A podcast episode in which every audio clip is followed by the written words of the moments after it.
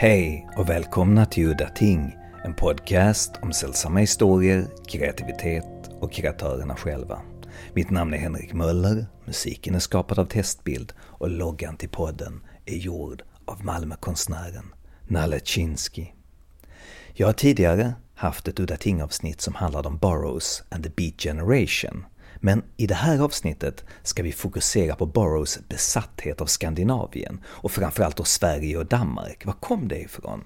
Men också hans besatthet av okultismen och mysticismen som genomsyrade alla hans verk. Eller de senare verken i alla fall. Man får i alla fall inte glömma att Burroughs är ett barn av sin tid. Han läste ju de samtida pulpmagasinen som till exempel Weird Tales som Lovecraft skrev i och han gillar ju Lovecrafts historier. Jag minns en text där jag läste någonstans där han skriver om någon Lovecraft-historia och han avslutar med att bokstavligen beskriva det som “It's good shit”. Så den här, det här med liksom science fiction och skräck och konst och filosofi och knark framförallt. Det var väl en del av samma mål för Burroughs, att ta sig bortom den grå vardagen, spränga gränser och hitta nya, oupptrampade stigar att färdas på. Lars Movin, som för övrigt har gjort en mycket bra dokumentärfilm om Burroughs som heter Burroughs on the Road, som bland annat handlar om Burroughs besök och föreläsning i Köpenhamn 1983.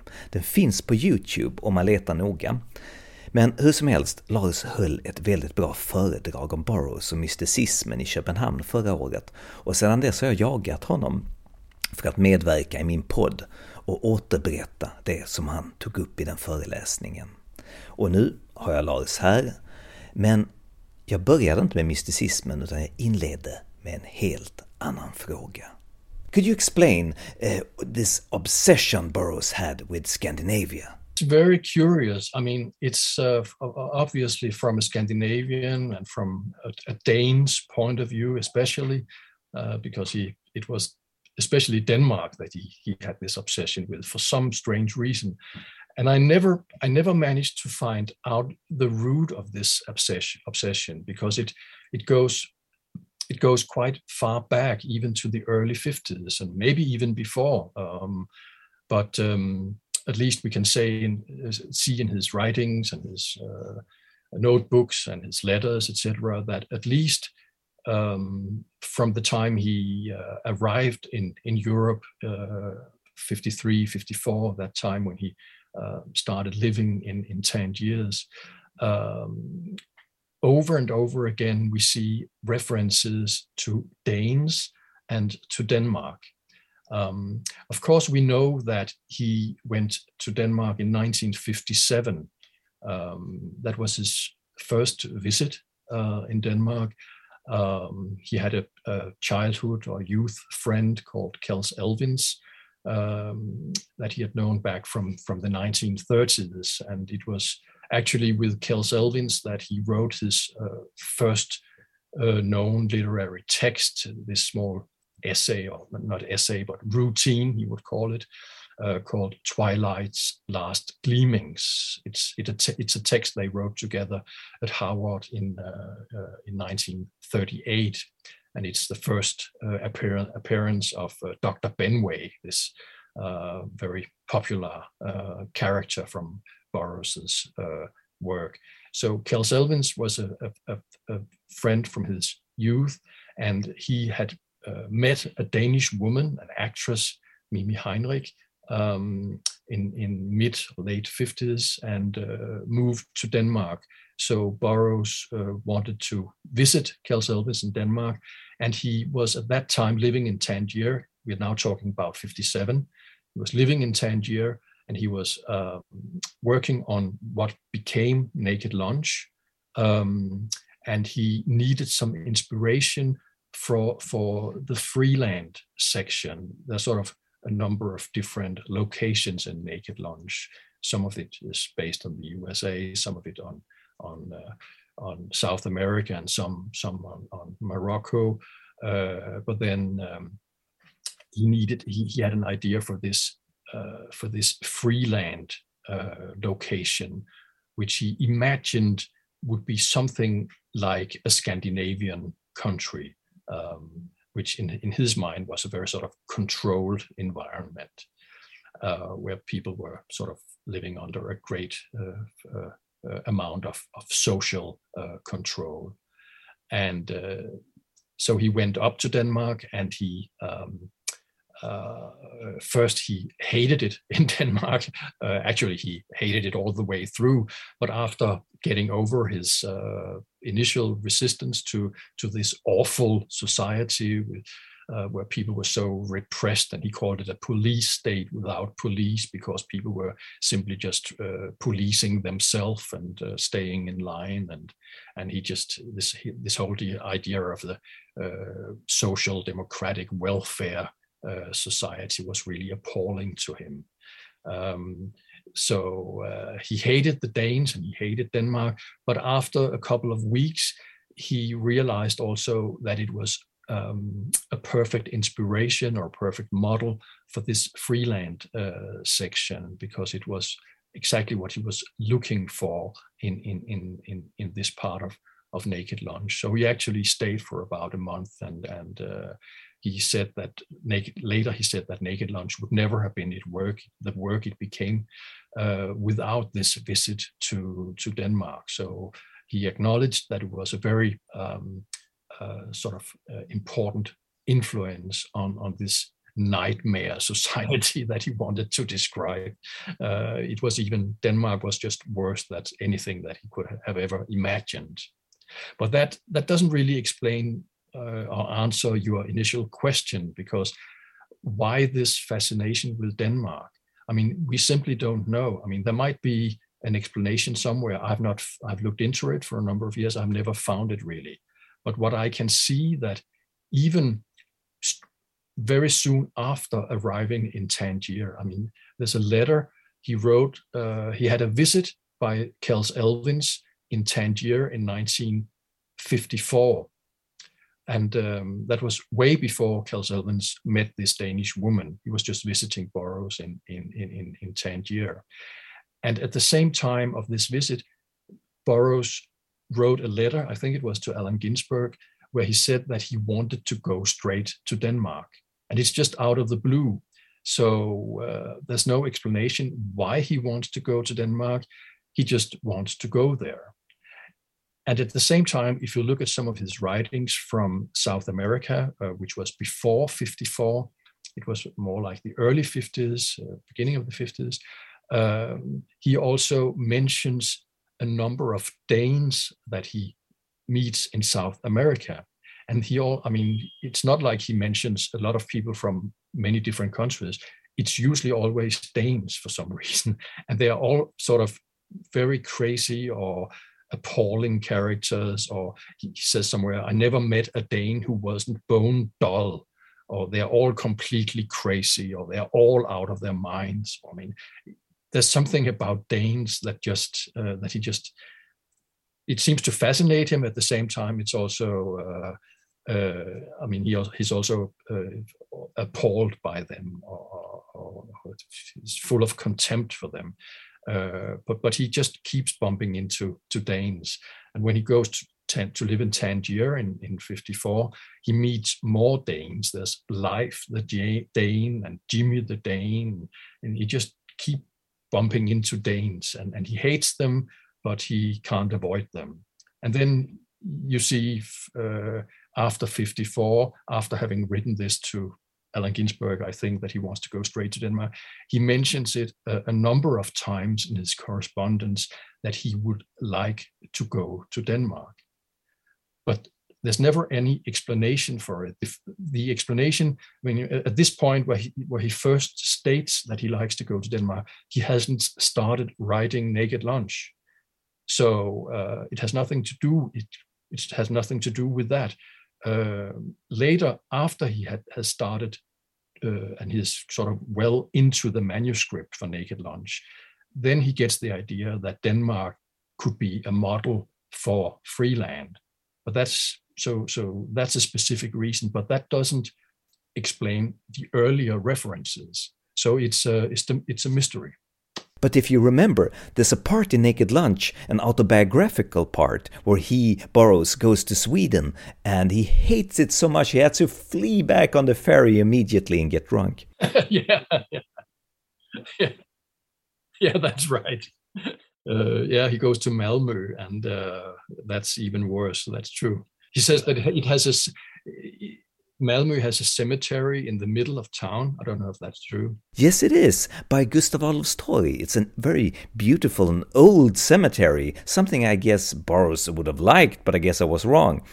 But now let's talk about his visit in Denmark in 1983, because you were there. When he came in 83, it was a completely different um, uh, uh, reason or different situation. Uh, I mean, in, in 57, he he came as a private person and he he wasn't really I mean, he was not even known as a as a writer. He hadn't published Naked Lunch yet. He had only published uh, uh, his first novel, Junkie, which was published under a different name, William Lee.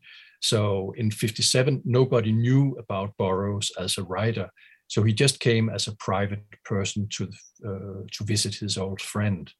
In um, in '83, uh, it was after he, you know, he after having lived in Tangier and Paris and London uh, for almost 25 years from the late four, uh, well, uh, from the uh, early 50s till 1974, uh, he moved back to um, United States and he settled into this place in um, in New York, which became known as the bunker, and that was way also the place where, of the time, where he met uh, his young friend and and assistant uh, assistant um, uh, James Grauerholz, and James Grauerholz uh, functioned both both as a companion and friend, but also as a secretary and sort of a manager for for Burroughs uh, from from the uh, mid 70s and on. And um, at that time, he had been out of the US, as I said, for almost a quarter of a century, first Mexico and then North uh, Morocco and, and Europe. Um, so many people in the US had never sort of met him or didn't, maybe they didn't even look, know what he looked like, and they certainly hadn't experienced him live. So they got this idea of organizing a number of sort of re- reading tours to uh, to get him to to meet the American audience again after having been been away for for most of his life, or long part of his life.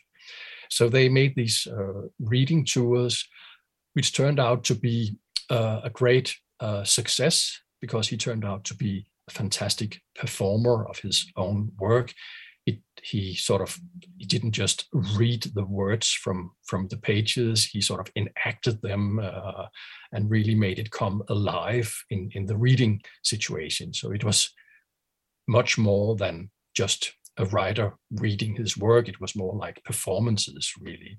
And he uh, and this was very popular with the audience. So uh, that went on for for some time and uh, then they sort of started to expand it also to uh, include Europe, uh, especially Amsterdam, but also other places in Europe. And then in in uh, in '83, there was this idea of organizing a big Scandinavian tour, which took him through Sweden and Norway and Finland, and also uh, Denmark. So that was the context for for the 1983 um, uh, visit in Denmark, which was very brief. It was just one day. I mean, he arrived uh, Saturday morning from Sweden and spent the day in in uh, in Copenhagen. Uh, but a quite full day. He had a full schedule, and he was sort of there was a bookshop that organized uh, called the Book Trader that organized a sort of a, an event where he was uh, signing books and meeting his Danish fans and all that and there was a, a, a videotaped uh, interview that took place with a quite famous Danish uh, uh, writer, Dan Turèll, who was sort of the main um, uh, fan of Burroughs in Denmark and the one that had written about him for, uh, for, for a long time before that and sort of introduced his work to to the Danish readers and especially people from my generation. Uh, I was sort of a, a, generation younger than than this Dan Turell guy, so uh, my own interest in Burroughs really started by reading about him uh, in Dan writings. So Dan was a, an, an, important figure in, in that regard. Um, and uh, then in the evening, there was a performance in sort of a, a punk music venue in Copenhagen uh, called Saltlageret or the Salt Depot, um, the old sort of industrial space uh, where, where organizing punk concerts and stuff like that. So, and I also went to see him there reading his work at night. And I have to say that uh, I had been a fan of Burroughs before 83, but I had the same experience that I've heard other people describe that actually uh, hearing him, experience him, experiencing him read his work uh, live really opened uh, it up in a whole new way to me. I mean, before that, uh, I I was just fascinated by the books, and they were sort of dark and mysterious and serious and strange and all that. But when you heard him read the work, uh, you realized how humorous, how funny it really was. Also, that he was a great humorist. Uh, and you hadn't, I mean, you would never, before you actually saw him on stage, you would never have imagined that uh, that the whole room was sort of be roaring by, uh, with laughter uh, when he read the work because he, we took him so serious before that. Uh, and of course you should take him serious but you but there's another dimension. It's also tremendously funny. Uh, and uh, it's meant to be funny. So it really opened I, I, just i mean from that point on i was just completely hooked if i hadn't been before um, so um, so we arrived Saturday morning, then did this whole schedule of things throughout the day, and then he left Sunday morning, and that was it. So it was just 24 hours. Okay, so let's get into Burroughs and the occult. I mean, there have been a couple of books over the uh, over recent years looking into the occult, but I, I, think it's like you say, people maybe shy a little bit away from uh, going too much into that because it's maybe it maybe looks Burroughs look not as serious as they would like to him to look, uh, because I mean there's always a balance with Burroughs. Uh, everything is a little bit double-edged or maybe even tongue-in-cheek. Sometimes you don't really know what to take completely serious and what is more like speculation or fantasy or mythology. Um, and then he's of course uh, very interested in in this whole what he calls the magical universe and the occult and paranormal phenomena and all that. But I mean, he's just I mean he's curious about it and he's throwing ideas around and he's looking into it and he's uh, obviously fascinated by it but it's it's also something that he's just curious about and and uh, he's you say he's giving it a chance i mean why not i mean he's just curious to know something about these things. But, but it really goes to the root of, of, of his personality and, and, and of his work when if you start really working with Burroughs. You can't avoid it really because it's so deeply deeply in his character. When exactly did that happen? I don't know if I can, I can put an exact date on it, but but it definitely uh, is something that came in in the late 50s, and it probably had something to do with him meeting Brion Gysin, his collaborator and close friend, and and this uh, visual artist and writer that that he met first in in Morocco uh, in the mid 50s, early 50s, 54, I think, first time. Um, they didn't really get close in Morocco but they uh, shared some interests. And um, then when they met up again in Paris at the Beat Hotel, as it was called in Paris in, in 58, and, and lived there together uh, for a couple of years, um, they really got close and, and they shared this interest in, in everything, in, in you know, in, in, in the neural system, in how the brain works, in perception, uh, they developed this thing called the dream machine. Uh, they experimented with cut-ups, and I can explain more about these things if you like. But but I mean, it's just to give you an a, an idea about everything that went on in that time. I think Burroughs had an interest in some of these phenomena in also before he met uh, Brion Gysin, but it was uh, definitely the meeting with Brion Gysin that sort of stimulated uh, him to look much more deep into these matters. I read somewhere that it all started around the time that Burroughs was sexually abused by his nanny's boyfriend, that he started to have these visions uh, at first late at night in the dark when he saw his little dollhouse light up in the night and he saw little people moving around in there in the rooms and it seems to uh, be the start of Burroughs' hallucinatory perception of the universe and the possibilities of alternate timelines. Oh, definitely, yeah. It's it's part of the sort of the mythology and the and the Burroughs uh, biography. It's really to talk about that. You really have to talk about all his books and his work with various media throughout his life because it's, it's simply part of it all. And and he, I mean, you know, he stated in in in interviews and in his writings a number of times over his life that he really um, saw the universe as a as a magical place that everything was connected and nothing was really random uh, and that uh, if something seemed to be random it was just because it was an expression of some of some pattern uh, some system that we hadn't fully realized yet.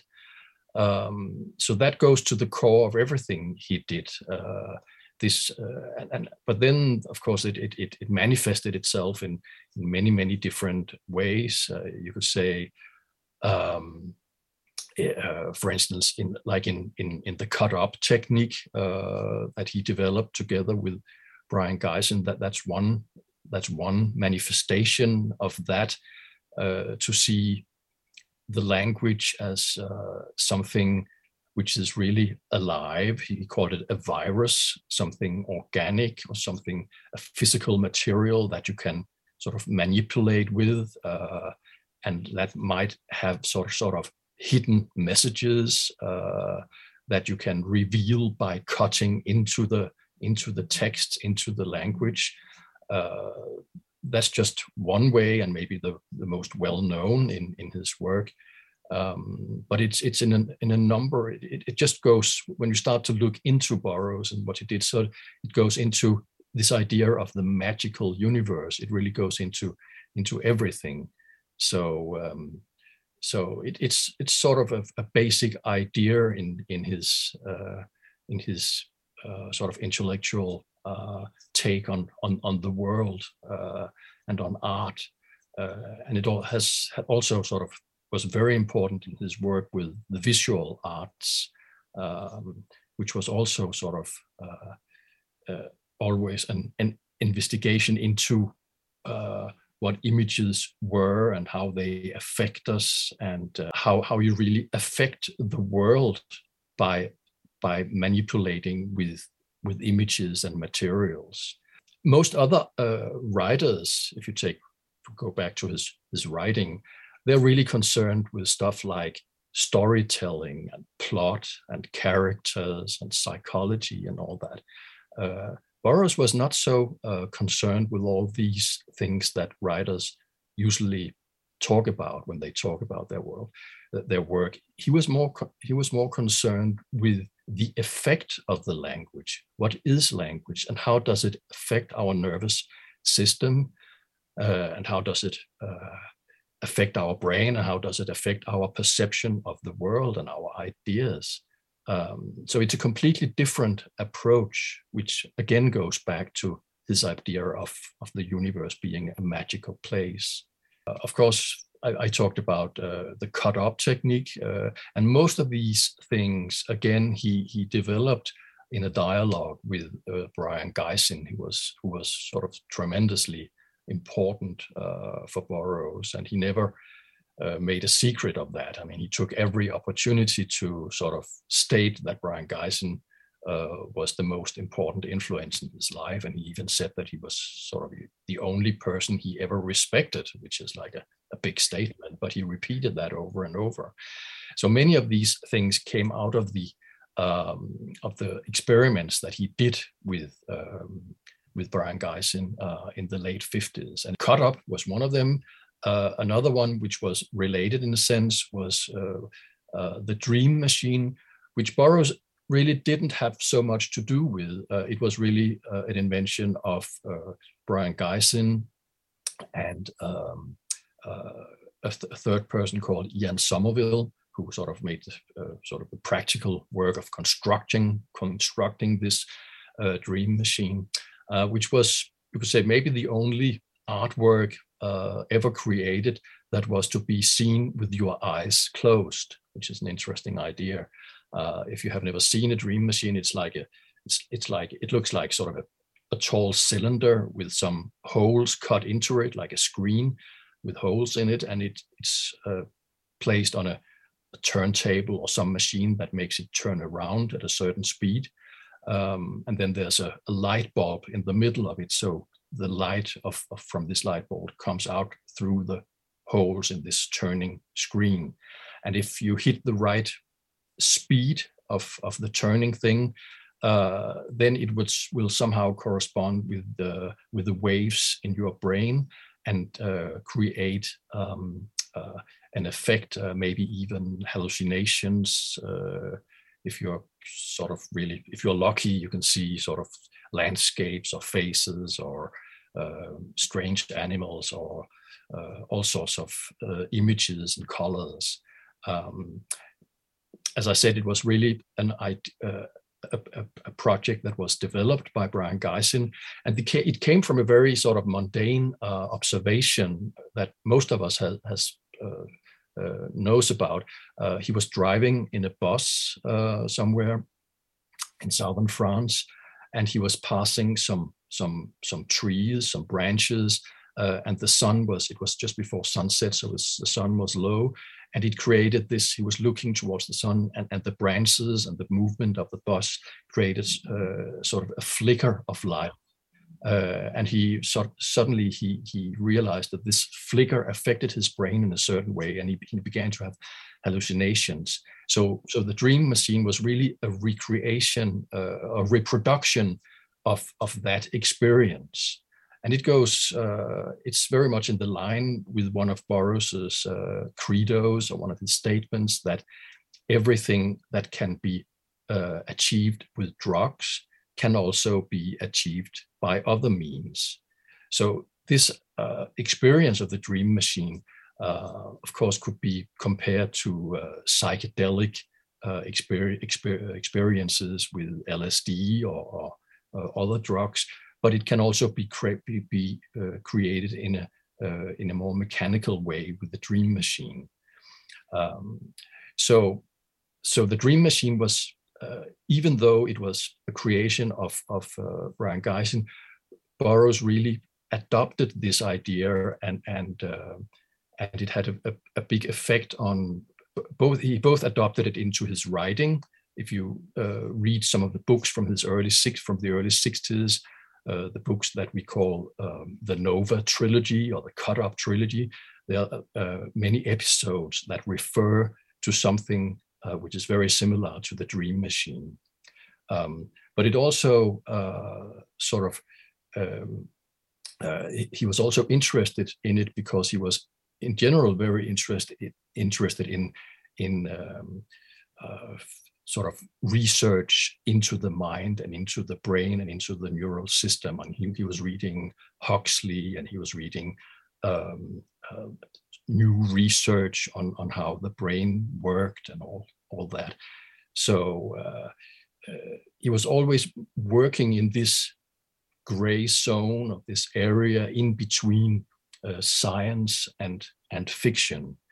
And uh, sometimes, if you if you read his work, you you what is interesting about his work is also that you are never completely sure if if this is scientific or if this is fantasy or somewhere in between.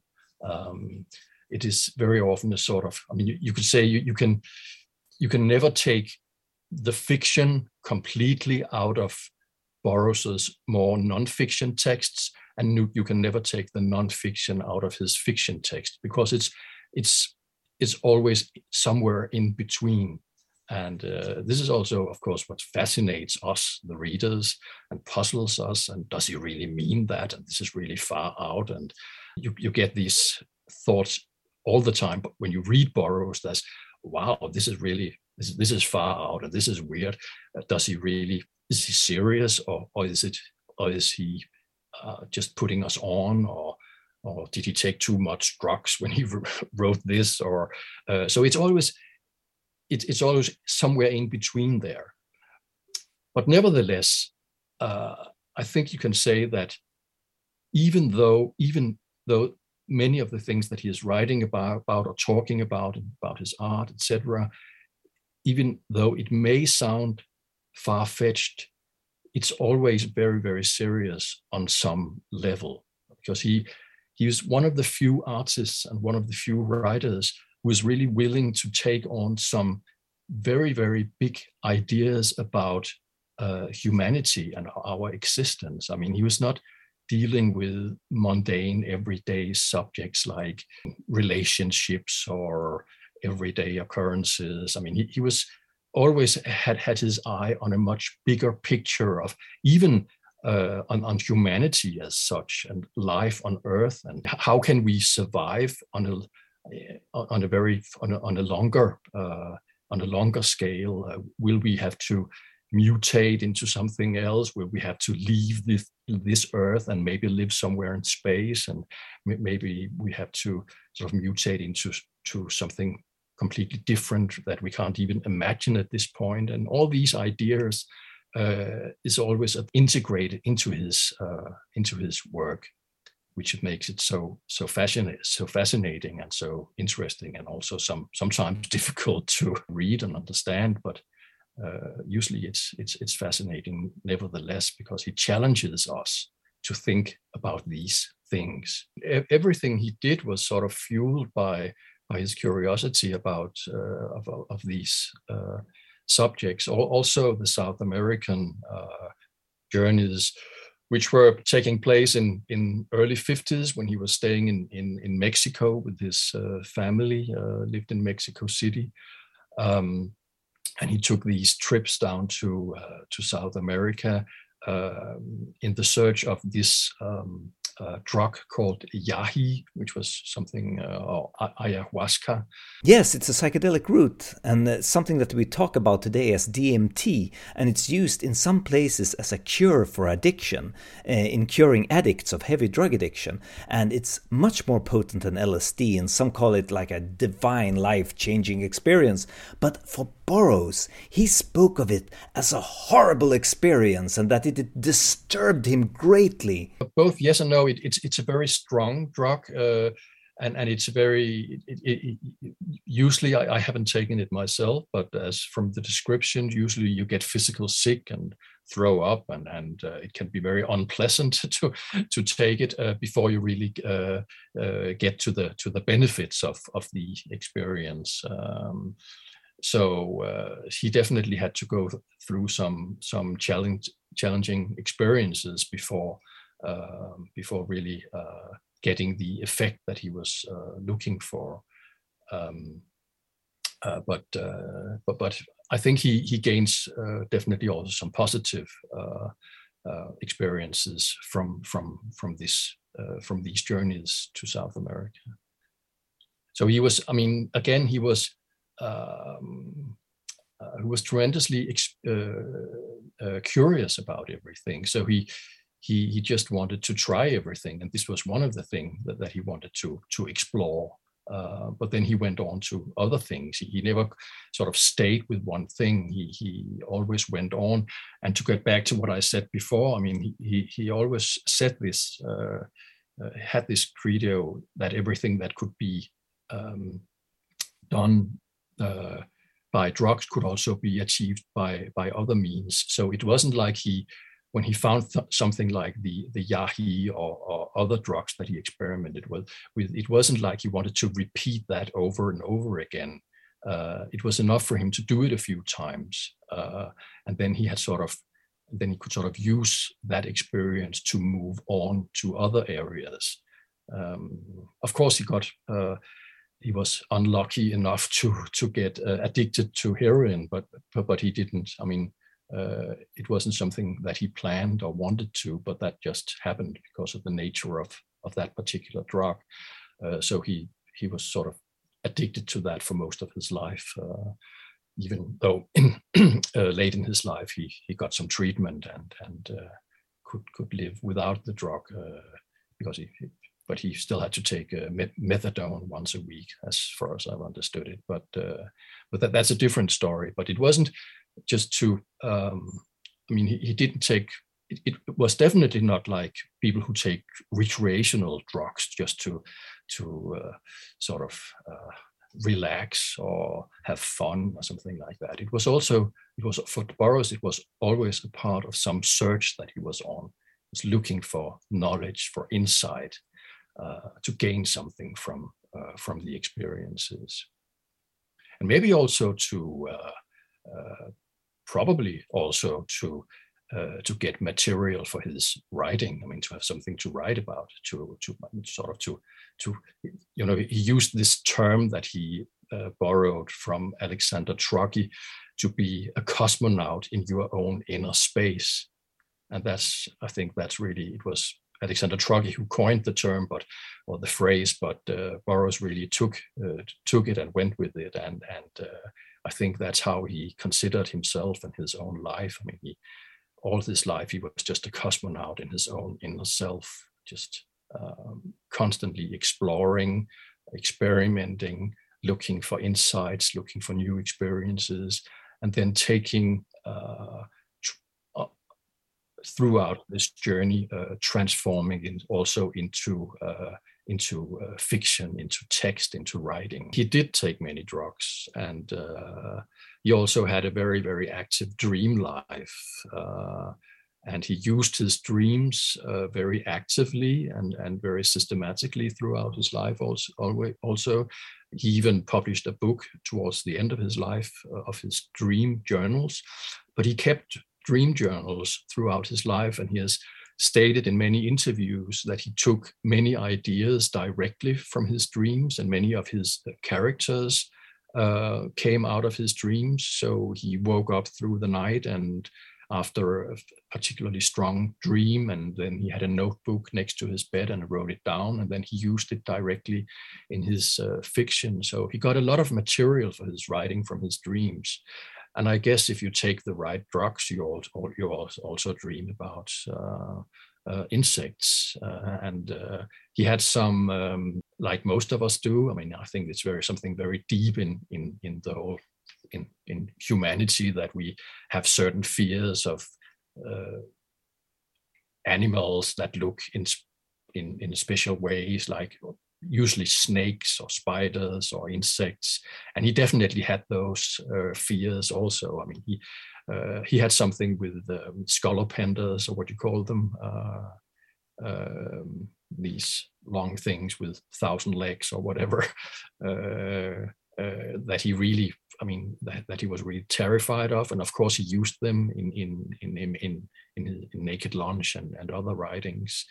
Um, so I think the insect thing is something that is rooted in some basic fears that was installed in him in, in him for some reasons that probably can't be explained but that, that uh, was both a source of of, uh, of fascination and terror with him and then he he took that and and and used it in a creative way.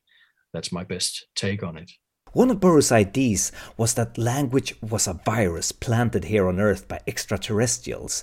And uh, since the whole idea of where and how uh, did language evolve, I mean, Cormac McCarthy's famous quote is that the uh, subconscious is older than language. But for Burroughs, he could not see how this was conceived by humans, uh, that language was invented by humans, and thus it must have been uh, learned uh, from aliens. Aliens must have taught us this or planted it here on Earth for us. I think uh, the whole language as a virus thing goes back to uh, the late 30s when he took some courses by uh, uh, Alfred Korzybski, uh, a Polish-born uh, uh, scientist who was based in, in the US and who developed something that he was called calling general semantics and that Burroughs had read about and he went and took some courses by by Korzybski and he talked about uh, uh, uh, how language was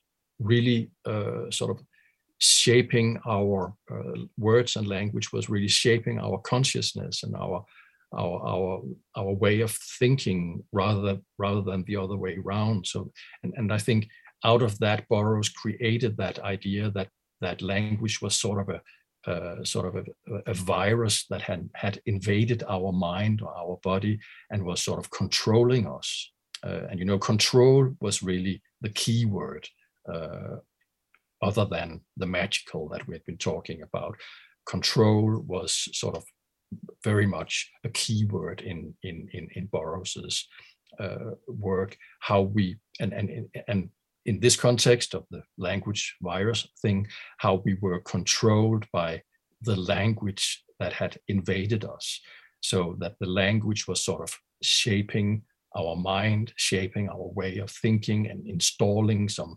ideologies and ways of thinking about the world in our mind. And this is why uh, cut up uh, was then considered to be a useful tool for Burroughs because if you could could not sort of escape this language that had invaded you, then you could attack it by cutting it up, and thus by cutting it up, uh, maybe revealing some hidden messages or ideolo- ideologies in this language, or simply uh, de- deconstructing it, destroying it, uh, and setting yourself free in that way of, of the language. So this is all connected. Uh, the control theme and the cut up and and uh, and and the virus uh, idea. But again, it's uh, many times when Burroughs was uh, interviewed, people would ask him questions like this. I mean, do you really believe that in, in your book, so and so, you say that language was a virus from outer space and blah, blah, blah. And then he would say, well, now we are in mythology. Uh, it, it, it's something I, it's ideas that I'm playing with in my work, in my fiction. It doesn't mean that I necessarily believe them all to be true or subscribe to them. So it's it's again this delicate balance in talking about Burroughs uh, that yes, he threw out these ideas in the world for us to ponder upon or consider or think about, but much of it was part of a mythology that he was sort of looking into and, and creating as a way of understanding the world. Can you see a sort of a progression in his ideas through his life? Did, did he evolve towards the end of his life? I'm not sure if I can see a progression. Uh, to a quite remarkable degree, I find him to be someone who was re- really quite fully developed at a, at a, at a quite early stage. Of course, he he expanded his. Uh, I mean, he, he kept creating new word and expanding the field that he was investigating and, and uh, got new ideas. But sort of at the core of things, uh, it seems that he really got his uh, main themes and main methods and main ideas. Um, I mean, they were all sort of developed in the 50s. And then it was just new ways of, of dealing with these ideas and themes and in the years to come. And so I, I don't see, see any sort of big turnarounds or, or deviations from from this earlier work uh, that took place in, in, in later years. Um, he had one very important experience uh, late in in life. You know, he was uh, uh throughout his life he had this uh, um, idea or, or suspicion that he was possessed by what he called the an, the ugly spirit, an, an, ugly spirit that that had possessed him, and uh, that also maybe has something to do even with his uh, accidental killing of his wife in Mexico City in 1951. I mean, he had many tragedies in his life and unfortunate events happening to him. And uh, he had this um, feeling that he was possessed by an ugly spirit. And that was also something that uh, that sort of influenced him or, or, or, or shaped him as, as a person and, and as an artist. You can see it in, in many, of course, in his writings, but also in many of his paintings. Um, you will all, often from the very beginning see uh, these, uh, I mean, even his very early paintings from 1951, uh, 59, uh, you would see sort of shapes of, of uh, scary creatures or faces, something that might look like ghosts or demons or something like that. And uh, so it's it's it's definitely something that he he has a relationship with. And uh, this ugly spirit uh, sort of stayed there up up till his uh, up to almost the very end of his life. But then he went through, uh, and that was what I was, was referring to in the beginning, uh, that he had this experience late in life. he went through uh, something that you might call an exorcism, uh, sort of a, a, shaman that he got in contact with in, in Kansas that guided him through uh, an uh, sort of a, ceremony or of, of, uh, of sort of an exorcism of this ugly spirit. And during that, it took place in sort of a sort of a tent and and there were a few of his Allen Ginsberg was there and a few very close friends that he really trusted was present. And he was guided through this quite scary and, and very sort of dramatic uh, exorcism. And uh, afterwards uh, this uh, shaman uh, said that he could even that there definitely was an evil spirit or an ugly spirit and he could even sort of describe uh, more or less what it looked like uh, because the shaman could actually see it when he, it left Burroughs's body. And um, uh, amazingly enough, it, it, it, looked very much like some of the uh, uh, creatures that he had been painting in his paintings. Uh, um, so he, he all, so he himself had a sort of a feeling of this entity uh, that he was possessed by. And it was confirmed by this shaman that it actually looked the way that Burroughs suspected it to look. So that's just one of the sort of mystical things in, in biography, um, but something that has to do with uh, uh, something that was, if we talk about the occult or, or, the mystical, was probably his strongest experience late in life. I think he was about 80 or something when he Uh, went through this exorcism. Ja, och med de orden så var det slut för den här gången. Mitt namn var Henrik Möller, musiken var skapad av Testbild. Hej då!